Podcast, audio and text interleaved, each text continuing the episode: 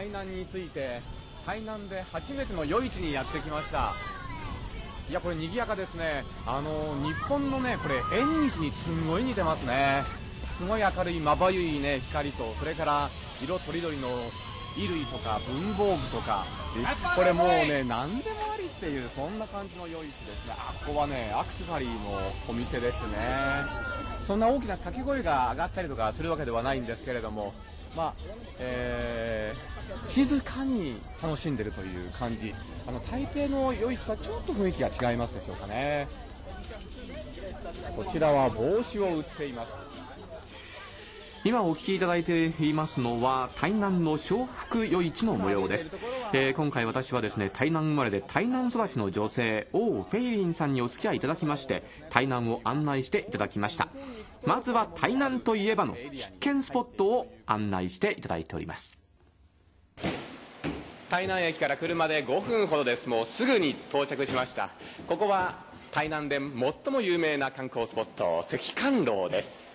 えー、もう台南といえば関観楼というぐらい有名なところなんですけれども今回はですねこの台南の街を、えー、フェイリンさんに案内していただこうと思っております。フェイリンさんはこの地元台南で民宿を経営されています。今日はどうぞよろしくお願いします。よろしくお願いします。やっぱり石棺楼って言ったら、まあ、帝政公とかでオランダ人っていうね、まあ、昔のこういう歴史の話はねあの出てきますね、うん、一応オランダ人むしろのあの建てたお城であの帝政公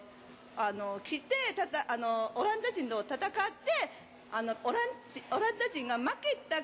ら、ね、オランダに帰って、まあ帝まあ、これからもうあの帝政湖のお城にあのなったっていう感じですね。なるほど。あのオランダ人をやっつけたわけですね。で、ね、オランダ人が建てたこの石棺楼を帝政湖が、はいえ任したということですね。さあ階段を上って2階に上がっていきましょう。ちょっと急な階段です木造ですね。もともとはそのオランダ人が建てたお城だったんですが、えー、それをもう破壊されてしまいましてその後に中国風の建築で新たに建て直したということのようです。四方から台南の街を見ることができます。石棺楼の周りもこの台南らしい、えー、南国らしい樹木が植えられてありまして、えー、目の保養にもなりますしとっても、えー、この暑さをしのぐという意味ではとても快適さを感じます。あ風が気持ちいい。まず最初に行った場所がですね石棺楼というところでして、有名ですからね、えー、石丸さんもこちら行かれたそうですね。行きました行きましたあの結構あれでしょ？赤いこうね色の建物で、えー、もうここは必ず行かないといけないって怒られましたよ。あの台なんてね成功大学って国立成功大学ってあるんです、はい、台湾大学と肩並べるぐらいに海洋の研究がすごいとこが。そこのなんかあの教授がここになんか連れてかれて私たち 連れて行かれてたらちょっと語弊がありますけれども まあ招聘されてということですよね、見てねみたいなほうっていうのがありましたね。ああそうですか。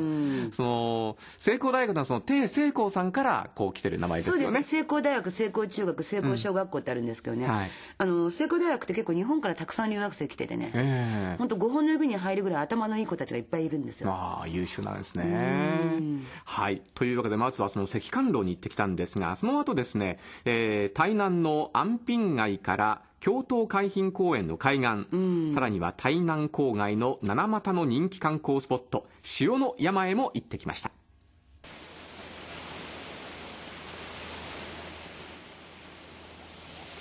安平の町から少し車を走らせますと、もう海がすぐにあるんです。えー、台湾海峡を今私は間近に、えー、見ることができております。この波の音が聞こえますでしょうか？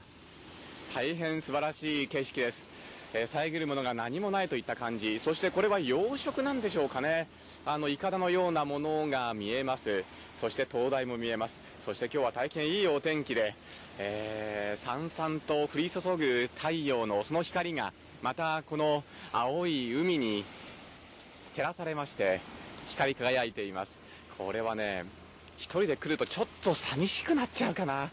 あの2人ぐらいカップルで来るのがいいですね。デートでここに来ると最高のロケーションになると思います。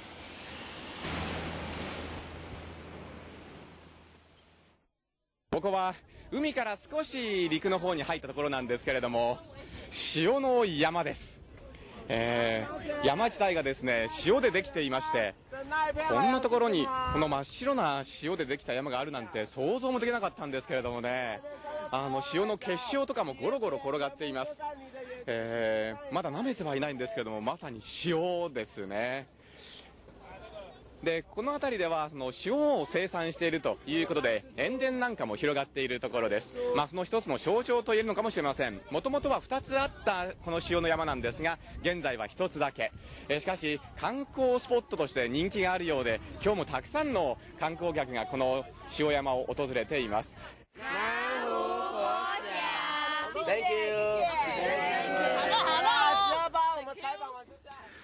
あの、この塩の山っていうのはですね、かなりユニークな 山ですよね。昔あの、ええ。ずっとあそこが塩田でね、はい。でその塩田のところにね鳥が鳥が来てたんですよ、うんで結構ね鶴のねなんかハリボテみたいな置物立ててたりしてね、ええ。割と渡り鳥がこう一回止まるような地域でね 台南っていう。のはえ。であの塩の山も本当有名で、ん。でなんつうんですかねもうだんだん観光スポット化しちゃってるからねえいやいや、まさにそうですね。もう観光地ですね。ええ登りましたよ私もあ そうですか。ぜひ皆さんもですね、行っていただきたいと思うんですが、それから私ですね、まあ、まだ、あの、一人でプラプラしてるんですけれども、あの、縁結びの神様ということで、これ本当に有名なんですね。あの、六寺門聖母廟というところにも行きました。ここはねあのね大型バスで、ええ。あの縁結びを願う人がデーって来るわけ、ええ。それでもうみんなうわーって一気に降りて、ひたすら縁結び願って帰るわけ 行きましたよ私もあの仕事仲間と一緒に。はい。まあ、今回その台南を中心にですね、えー回ったんですが、その、新幹線の駅もですね、あの、普通のその在来線と新幹線の駅ってこう離れてたりするんですけれども、ええしますよねそれが今回こうつながりましてですね、えーとっても便利になりましてですね、時間にして台南駅からその普通の、えー、台鉄の台南駅まで20分ぐらいということです。えー運賃も25元、運転間隔が30分に1本ぐらいということで、えー本当便利になりましたですね。台南はさあの駅前がちょっと昔の日本ですよねよね。台南ってあの降りてさすぐのとこに結構いいホテル建ってるでしょはい。で、私たち今今回ですね、そのいいホテル、台南シャングリラホテルを、はい、使わせていただいたんですけれどもね、えーいや、ゴージャスでしたね。でしょ？はい。大体シャングリラってねゴーナゴージャスなんで円筒は。台北の円筒シャングリラも知ってるでしょ？はい。あの端っこの方だけど、ええ。結構立派なホテルでねタン酢麺とかね 牛肉そばが美味しいんですよ。そうなんですね。ね、部屋もね、本当にゴージャスで、あれ、キングサイズのベッドじゃないかと思うぐらい、そうそうあのね本当に大き小さいベくて広いッドないの。んですよ。ええ。シャングリラはないんです、そうなんですうんね。でかいんですよ。バスルームもでかいです。いや、本当にこのゆったりとくつろぐことができるホテルですね。あそこは景色もいいしね、うん。いいホテルが建てばそれだけ人も来るでしょうからね。そうですね。で、しかもですね、ちょっとあの健康に不安のある方もですね、看護師さんも常駐しておりますので、健康面でもこうね、サポートをしていただけますし、まあ南の方だから日本語通じますしね、そうですね、日本語も OK だということで、そしてリーズナブルな価格というのも、これ、あの、チェックポイントだと思いますね。またもう一度台南ね、出かけなきゃいけないですね。そうですねさあ、そして今、果物のお話もありますですけれども、その果物ということで、児童文学者のロチエさんがこんな風におっしゃっています。やはりトロピカルフルーツっていうのがあの日本にないものですから日本の方は喜ばれるの例えばレイシーだとか龍眼だとかあの蜜ナツメナツメですねあの緑の大きいナツメも美味しいしレンブあのハスのキリっていう綺麗な名前なんですけれども全部あのマンゴーパパイヤそしてバナナですね皆さん大変喜ばれる。でうん、あのパイナップルはこうべっこう色に輝いてましてね。で甘みがあの酸味がこう混ざった甘みなんです。独特な味でね香りもいいしああの本当にぜひ台湾に来てこういうような食べ物をねあの召し上がっていただければいいなと思います。日本で食べるのもいいんですが台湾で食べるのはもっと美味しいっていう2012年3月6日いよいよ大きな東京フリックスの開催です。今台湾のブースの前に来てます。ものすごく広いブースで出店数は97もう目にも鮮やかな台湾色が目の前にこう看板で迫ってきてるんですけれどもここを見るとこれから日本にこう入ってくる。で日本の人たちが台湾に行ったら絶対目にする有名なお店屋さんばっかりです。ちょっと今回これを見るのがすごく楽しみです。中に入ってみましょう。それでは参りたいと思います。一、二、三，不用剪，谢谢，谢谢各位贵宾协助，祝我们台湾馆能够成功。こちら皆様に手に持っていただいたのは台湾の大変有名な台湾を代表する食品でございます。アジア最大級の食品飲料専門の見本市であります。フーデックスジャパン国際食品飲料展2012に市村さんに取材に行っていただきました、はい。えこのフーデックスジャパン2012は3月6日から4日間千葉県の幕張メッセで開催されまして、えー世界およそ70カ国地域から2393社が出展いたしました。えその中でも台湾パビリオンは100近くの食品関連メーカー、商社、地方自治体などのブースが設けられまして、300人余りが来日、過去最大の規模となったということです。市村さんいかがでしたですか？大きいです。大きいですけどね、えまあなんかあの台湾と日本のその貿易額って700億米ドル超えてとかっていう話をすごくしてたんですよ、えで日本は台湾にとって第2の貿易パートナーだし台湾は日本にとって第4の貿易パートナーってこともすごく言ってたんですけれども、え何よりも色が鮮やかなんです。どこのブースよりも、それであの品数も結構あるんですけれどもやはりその検疫の問題とかこれからのこともあるらしくて、え店頭に並んでるのはちょっと少なかったんですが、はい。加工食品には目を見張るものがありましたね。まあ、テープカットはいつも通りあの表記体代表が来られてて、ええ。まあ、行政の農業委員会の国際のあの偉い方もいらしたし、はいい。まあ、いろんな方がいらして、ええ。で台湾の枝豆とかね、はい。レタスとかね、ええ。人参とかそれがなんかキャラクターになってて あそういったじゃあマスコットキャラクターも登場したということで。いろいろあれですね。恐るべき。恐るべきあれですよ。フーデックスでしたよ、はい。そうですか。うん。趣向を凝らしての、まあ、出展ということになったわけなんですね。そうですね。えーそして日本でも台湾のあらゆる名産品が勢ぞろいする場所があるんです。えーそれが東京笹塚に本店を構えます台湾物産館です。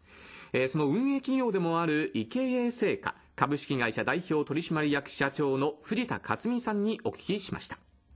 台湾の行政院農業委員会様の方からご依頼ございましてあの日本で、えー台湾商品の、まあえー、各販といいますか、まあ、有料商品の販売の,、まあ、あのお店ということで、えー約6年前に、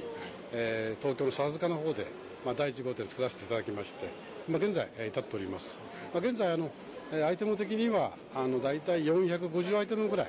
えーまあ、販売をしておりましてですね、まあ、非常に売り上げの方も好調にまあ推移をしております、もうまあ、やはり一番ですね、まあ、売れますのはもちろんご存知のようにやはり台湾の果物が、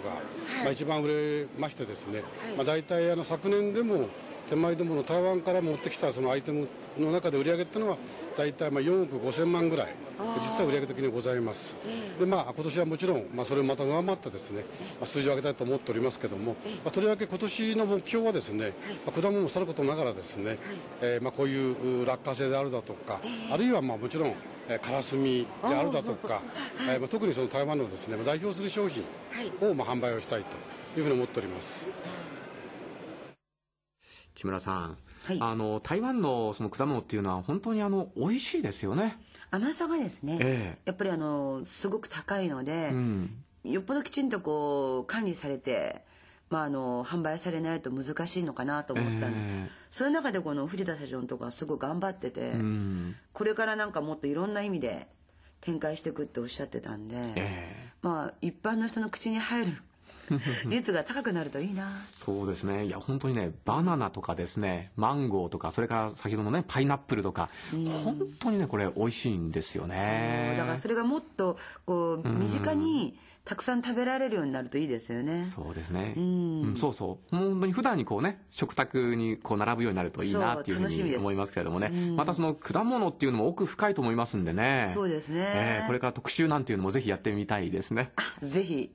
楽しみですけど。はい。うん。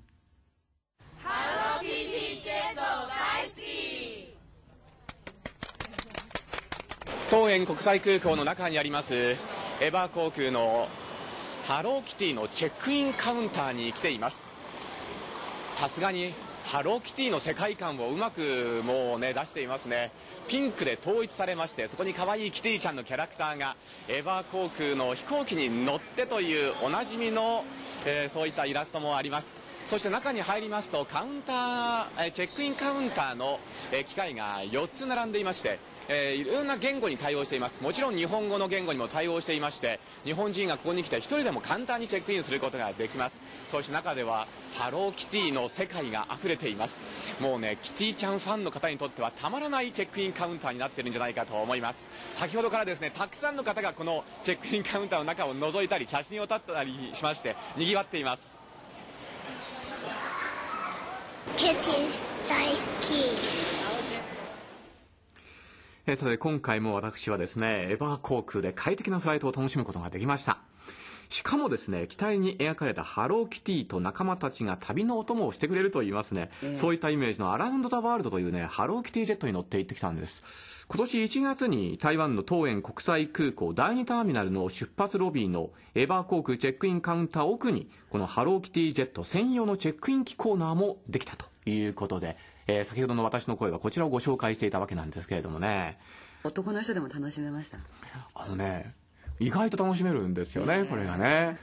飛行場自体がなんか大きなアミューズメントになってるっていう、はいそんな感じじゃないんですか？そうなんですね。なんかね、ちょっとテーマパークっぽい感じがそこだけこうね、あの空港の中にできているという、そんな感じですけれどもね。で、あの日本人はやっぱり言葉ができない方が多いんでですね、結構心配される方もいらっしゃるんですが、こちらのあのチェックイン機の方はですね、その中国語、英語、日本語の4種類の言語、えー中国語も簡体字と、それから反対字とね、えーそれに対応しているということですので、全く心配はいらないということです。それからその、このチェックイン機を利用されますとね、機内販売の免税品15%引きっていうことなんですよ。なんか随分太っ腹ですねねえ。ええこれもね、利用する価値大ということだと思いますね。あの、現在、この台湾桃園国際空港と台北松山空港のみにこのチェックインカウンターがあるんですけれどもね、今後はあの、世界中の拠点に、えー順番にですね、設置をしていくということです。えーそしてその、チェックインをして、それから出発までの時間なんですが、あの、機内でですね、ええこちらあの、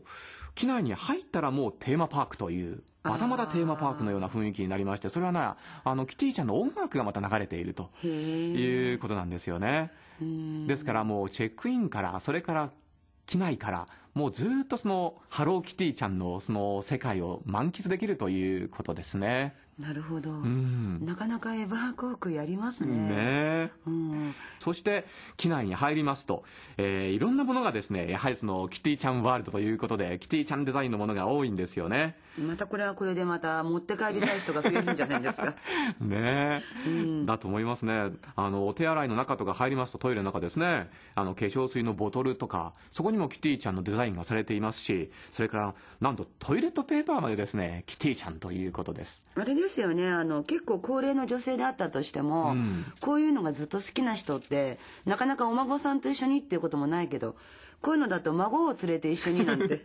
またね、会話が弾んだりとかね、すね。るんじゃないかと思いますけれどもね。うん。先ほどあの、ハローキティジェット種類がいくつかあるのではないかという市村さんのお話もありましたですけれどもね、3つほどありまして、ええ。ー成田、えー台北の桃園路線のアラウンドザワールド。これ今回私が乗った路線なんですけれども、ええ。その他にですね、札幌台北路線のマジックスター、それから福岡台北路線のアップルと、まあそれぞれですね、また違ったテーマでデザインがされているということなんですなるね。なんかみんな乗りたくなってしまいますよね。これあれですね。どこにから乗ってもまた台北に行けるんだからいいんじゃないかという気はしますけどね。そうですね、ええ。スタートは違っても到着地点は同じだということですしね、えーそしていよいよ5月23日より待望の羽田松山空港路線にハローキティジェットが登場いたします、これはまた楽しみですね、はい、これまでとはまた違った機体デザイン2機が登場する予定ということですのでまたまたね話題になりそうな感じがいたします。そうですね。ってるだけでワクワクしますよね。ねえ、うん。目立ちますからそうです 絶対乗り間違えないぞみたいなはいええーその他にもですね、ハローキティジェットについての情報につきましては、キティジェット専用サイト、http コロンスラッシュスラッシュ、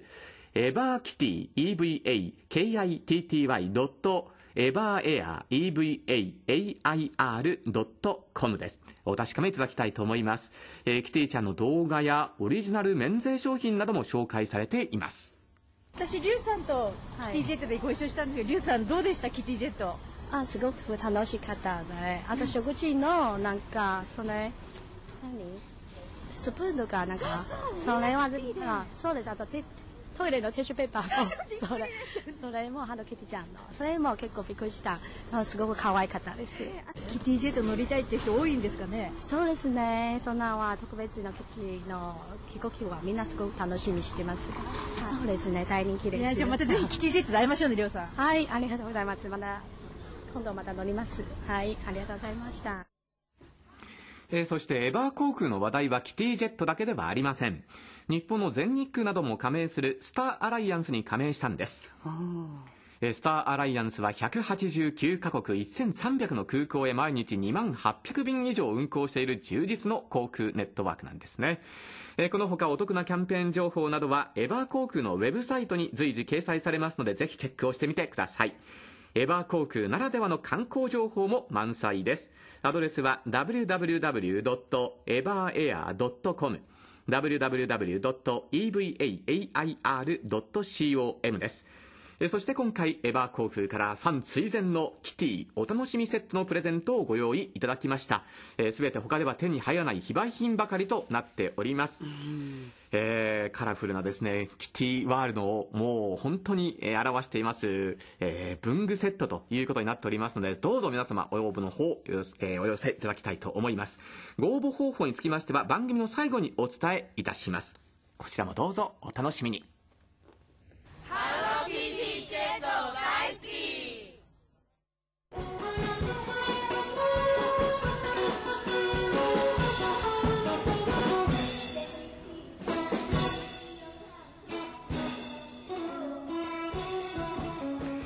さあ今お聞きいただいておりますのはですね新築の廟の中でですね行われている台湾オペラの、まあ、その一部の音楽なんですけれどもね。あもうこれですこれです。普通こうだから大丈夫ですよ。はいもう古くからこの台湾オペラっていうのはおなじみなんですよね台同湾ではじです同じねです。台湾語ですからね。はい。楽しいでしょうね。まあ、こういったですね古さとそしてまた新しさがこうないまぜになっているという面白い街新築をですね、えー今回は番組でもおなじみの日本通エッセイストハーリー京子さんに案内してもらいました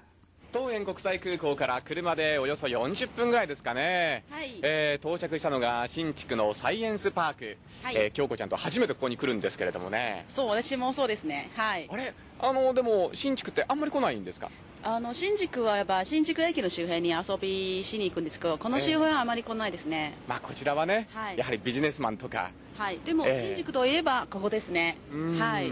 ここはあのどういったあの企業が入ってるんですか？ここはすごく広くてあの台湾国内あなんか大きな IT 関連と半導体の会社が集まってるところですね。はいまあ、あの台湾といえばその現在ねパソコンの、ねはい。部品だったり、はい。製品だったりですね、はい。かなりこう、えー伸びてきてるというところなんですけどもそ,、ね。のいわゆる核になる場所なんですよね。す。ごいひ広いですよね。うん。あと会社はみんな大きいな感じで。はい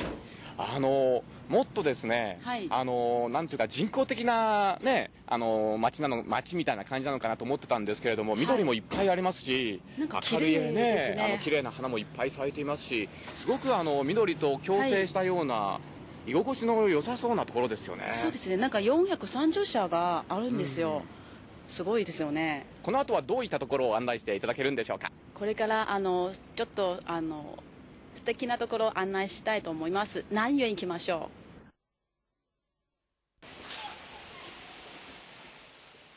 はい、新築のサイエンスパークから車で30分、うん。えー着いた場所がですねかなり山の奥に入ってきましたね。う素、敵でしょえーこちらはですね、はい。南園というところなんですね。うそうですね。まるでなんか古典小説の世界に入るような素敵な場所ですね。はい、ちょっとあの歴史的な建物といいますかね、はい。あの古めかしいその中国のはい。様式という感じなんでしょうかね、そうですね。大きな池があって、綺麗な建物があってはい。あのお客様はどういった方が多くいらっしゃるんですか？呃，像南园比较属于是呃远离城城市，所以大部分是退休，也或者是会有比较年轻的族群啊、因为喜好这样子特有的建筑，所以会进来拍摄，甚至婚纱啦，然后或者是庄园，他们可能会宴請亲朋好友到这个地方来用餐，或者是家庭旅游。ここはあの市内からかなり離れているのであの大体あの定年したの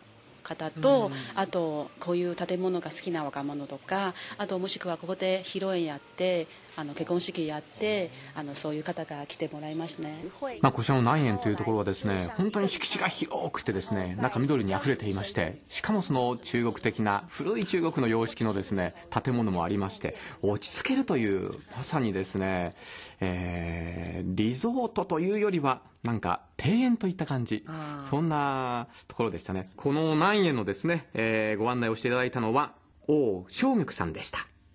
まあ、そしていろんなね、あの魅力があるわけなんですけれども、今回ですね、この南園にも負けないぐらいのいいホテルにまた行ってまいりまして、いいですねはい、新築のシェラトンホテルなんですが、こちらも本当に部屋がいい。豪華。豪華でした。豪華でしたね。えーそして、あの、新築の新幹線の駅からですね、えー大変近いということで、アクセスもそんなに悪くないですしね。で、中は本当に豪華でおしゃれで、本当にフロントにもですね、美しい女性もいましたですね。ああ、じゃあもうお参りしたから最高ですね。とですね、うんいい出会いがあったのかななんて思うこともありますけれども、はい、そんなホテルにも泊まりました。えーそして新築は日本人も大変多いそうなんですが、えーその中でも新築在住歴十数年という大ベテランの日本語教師、鬼丸英子さんは、新築の街の良さをこのように話してくれました。まあ、風の街ですからね。風が強いので それは一番の特徴かもしれませんね。はい。まあハイテクシティでありながらねあの古い街並みも残っていてでビーフンなど特別な美味しいものが多い。あとハッカ料理もおすすめです。まあちっちゃい街なんで歩いて一周できます。簡単に。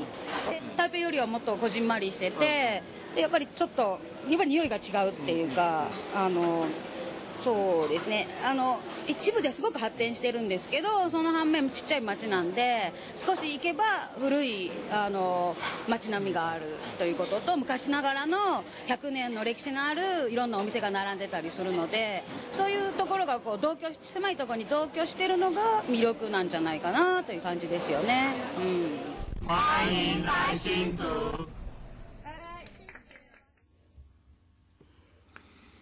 鬼丸さんどうもありがとうございました。えー新築だけでも温泉地としても有名な場所や南稜という漁港、えーそれに続く沿岸沿いの風景など、えー訪ねてみたいところがまだまだありそうです。えーそんな台湾各地の旅情報なら、まずは台湾観光協会へお問い合わせください。今年、日本と台湾は対日観光促進年として、観光交流人口300万人という目標を定めています。えーそれだけに台湾観光協会ならではの情報が盛りだくさんなんです。もちろん2012ウェルカムプレゼントキャンペーンなどお得なプレゼント情報もバッチリです。台湾観光協会各事務所の電話番号は東京事務所が0335013591東京事務所は0335013591大阪事務所は0663167491大阪事務所は0663167491ですそれから台湾観光協会ホームページのアドレスですが、こちらは http コロンスラッシュスラッシュ www.go-taiwan.net です。www.go-taiwan.net です。またこのホームページでは山歩きなどのエコツアーやサイクリングで楽しむ台湾、温泉三昧、台湾中のテーマパーク巡りなどなど多種多様なテーマ、ニーズに合わせた具体的な旅プランを探すことができます。台湾初心者の方はもちろん、台湾旅行上級者の方でもとても便利で充実した内容となっておりますのでね、ぜひご利用ください。好，给自己掌声！哇，你们好棒！医学院毕业，似乎离我穿白袍的日子又更进一步了。但在实习的日子里，日本でも台湾映画のファンは年々増えてきていますが今聞いていただいているのは今年の大阪アジアン映画祭で3月11日にワールドプレミアとして世界初上映され絶賛された映画「父の子守歌」のサウンドトラックですこの映画は東日本大震災が題材になっていて日本人と結婚されている監督の妹さんの実体験が制作のきっかけとなったそうです。その監督張世豪さんと主演の影山幸彦さんにお話を伺いました。影山さんは99年台湾の921大地震でボランティアとして台湾を訪れたのを契機に台湾で俳優活動を開始され2008年の大ヒット映画「改革7号」のナレーターを務めるなど大活躍中の俳優さんです通訳は映画「父の子守歌」プロデューサーの韓健優さんです我觉得那个在影片里面的讯息其实是很多元的，所以多元也就是说，它其实是不同的故事。呃，我记得我影片开始的时候，透过 Lily 就在讲，是说他在急诊室里面实习，然后有很多的人生的故事在不停的在他的呃生活周遭发生着。那因为其实事实上来讲，我们常常有个问题哦，就等于说很多事件我们当成新闻来看。新闻当它过了那个呃过了那个新闻的热度之后，事实上来讲没有人在关心。但事实上来讲，那都是一些社会的现象。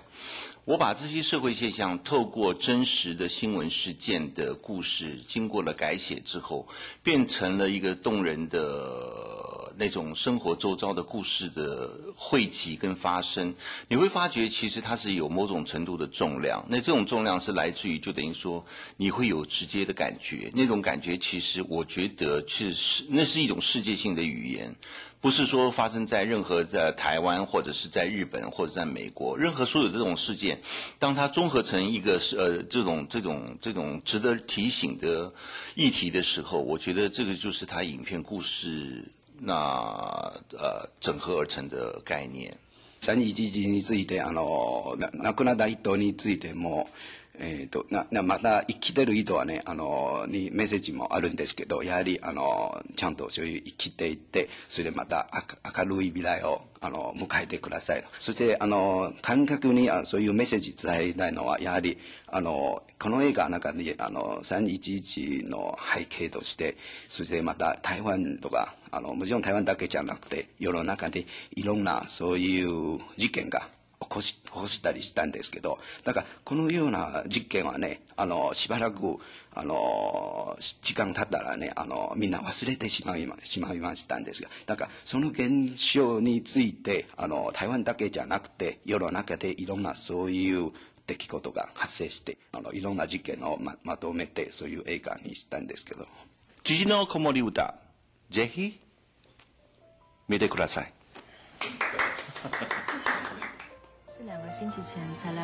日本はねどうしてもやっぱり、まあ、なかなか触れるチャンスっていうのがあんまりないから、まあ、本当に実際に、まあ、やっぱり10代の子とか台湾がどこにあるかとか知らない人もいっぱいいると思うし、まあ、そういう中で逆に言ったら台湾人の若い子とかはやっぱりすごく日本に詳しいし。でそういう温度差っていうのはやっぱりこっちに住んでやっぱ一番まあ感じることですよ。大家好，我是银山真彦。这一次呢，我演出了一部电影，叫做《呃法扎的 Lullaby》，导演是张世豪导演。那请拭目以待，谢谢。山本さん、久しぶり。私は塩です。元気？日本の皆さん本当にあのすごいあのちょっと応援してくれて。例えばあの台湾のイベントあれたらあのずっと台湾に来てすごいよ本当にすごい。でも今僕く来た。僕はキロンあのキロンの食べ物ルーローファン。ルーローファンやばいよ。食べたらすぐ泣いちゃうよ。感動幸せ。その豚肉はやばい。呃，很恭喜，呃，节目已经十三年了，然后我也希望，呃，可以继续的、继续的，然后可以介绍更多、更多的歌手啊、音乐，跟大家做一个交流。那也很开心，这十三年来里面，可能也有一些些少许我的新闻。那也希望之后的未来的日子，有更多、更多罗志祥的新闻在里面。13年間この番組を本当におめでとうございます。でこれからも台湾と日本の交流あの向けてあの、えっと、紹介をしていただければと思います。13年の番組本当にすごいあの私は師匠です。ラッシュショーさんからのメッセージでした。えーラッシュショーさんと言いますと、えーこの番組でもですね、数年前にインタビューをですね、行ったことがありまして、あの時よりも日本語また上手くなってましたね。なんかね、あれですよ、あの、ほら、ええ豚肉のさ、そぼろのご飯はい。すごく美味しいってね、ロゴファンって、え食べに来ないとやばいよって言ってましたね。そうですね。はいはい。変わんないよね。んある意味。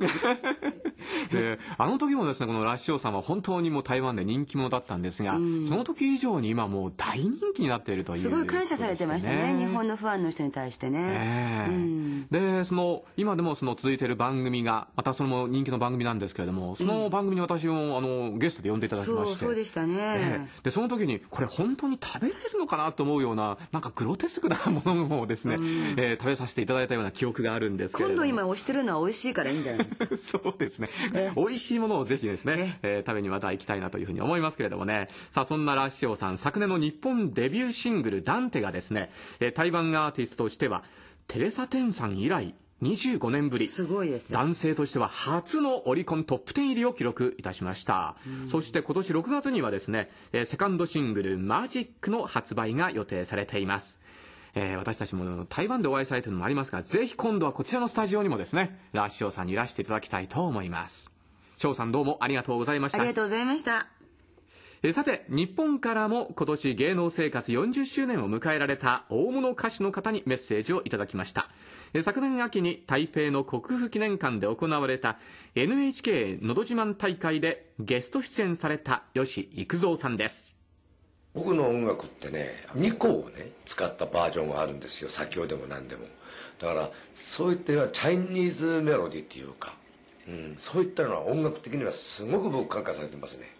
影響ありますね僕の曲には。日本の「のど自慢」海外に行って日本の歌をあんなに歌ってくれる国がどこにあろうかとあんなにはっきりした日本語を我々よりも綺麗な日本語で歌ってくれる人が台湾しかいないなと思ってねびっくりしました。それとどっかのあの部族の方々の子供たちが一生懸命あれ涙出ました。うん。よく育てていらっしゃるね親も学校も。それで自分たちの民族芸能っていうかああいう舞踊を竹登ったりね手からね血出してんですよ。それでも痛いとも言わないしこっちの方で僕と小林さっちゃんと2人で「大丈夫？大丈夫?」って話しかけてたんだけど「大丈夫だ」って実はあの台湾でね40周年のねコンサートをやらないかって話が来ておりまして、ね、僕のファンもたくさんいらっしゃるんであの台湾でコンサートできたらいいなと思ってますんでぜひあのこの、えーラジオを聴きの皆様、えー吉幾三目を呼んであのやろうかっていう組織的なことが分かりまして連絡先分かりましたら、えーご連絡多分向こうの方でも出ると思いますのでぜひ皆さんたくさんの方来ていただければありがたいと思っています。皆様が、えー日本に対してあの災害に対してですねあの送っていただいたお金の私はお礼でいきたいと思っておりますのでぜひあのもしそういう話が皆さん耳に入りましたらぜひ一人でも多く聞きに来ていただきたいなと思っております、えーテレサの歌も歌います。向こうのアーティストももう支度してあります。この話もうちょっとお待ちいただければと思っております吉幾三さん、どうもありがとうございました。えー5月には新曲、その昔が発売されます。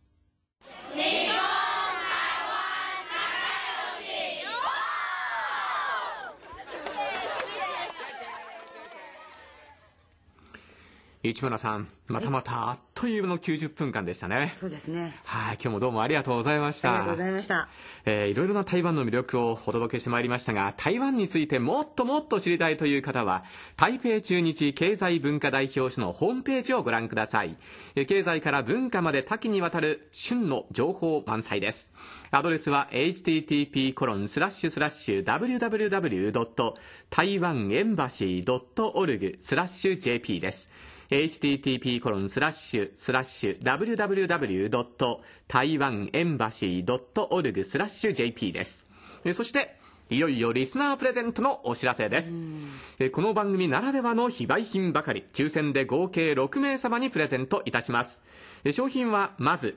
えー、翔さん、ラッシュ翔さんの21世紀の台湾と日本番組名入り直筆サイン色紙を3名の方に。いいですね。はい。そして、エバー航空から、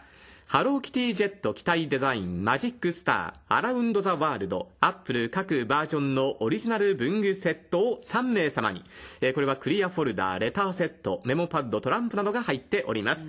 でただしどの機体をデザインしたものが届くかはお楽しみということになります。可愛いからね。そうですね。ぜひぜひ応募いただきたいと思います。以上プレゼントのご希望の方ははがきに住所、氏名、お電話番号と必ず番組へのご感想、ご希望の商品名をお書きの上お送りください。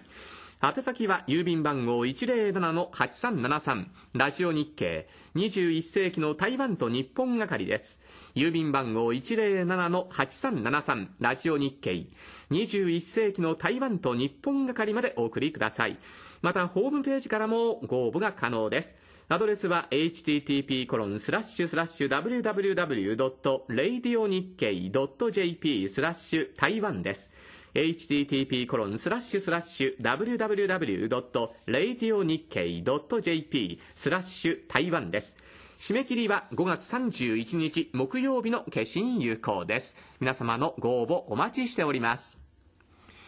さて、えー、台湾はですね、本当に行けば行くほど奥が深い、まだまだ魅力いっぱいにあるんじゃないかと思う私なんですけれども、うん、これからもですね、どんどんそのあたりを探っていきたいと思っております。ぜひ頑張っていただきたいなといやいやいや、なんかそんな一言みたいに言わないで、市村さんもぜひですね、ご協力よろしくお願いいたします。さっきのさ、あの、翔、はい、さん、ええ、あの子いいこと言ってたよ、うん、僕のことを新聞とかでも調べて、わざわざ台湾に来てくれる日本のファンの人がいっぱいいますって。はい、僕はそういう人たちのためにもっともっといい歌を歌って、日本と台湾のためめに頑張りたいと思うって言ってた。ああ、うん、しっかりしてますね。だからきっと彼の色紙も思いがこもってるから、えー、たくさんの人、ご応募お願いします。はい。そしてまた次回まで皆様どうぞお元気でお過ごしください。お相手は、市村清子と山本直也でした。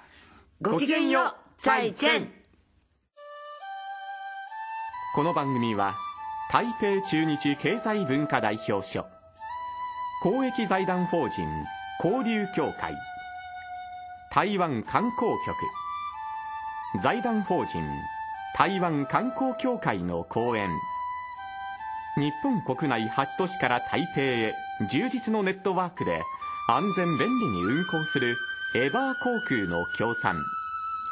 RTI 中央広範電台の協力でお送りいたしました。新築の夜は更けていきます。今時刻はもう夜の11時を回りました。今日も朝からたっぷりと台湾を満喫しました。今回は台北には行かなかったんですけれども台湾の新しい魅力をまた発見することができました。台湾は台北だけじゃないんだっていうことを再確認できた旅でした。そしてまたいろんな出会いがありました。そしてまた再び会いましょうっていう約束もできました。私はまた台湾に戻ってきます。約束します。再びまた会う時まで再戦台湾。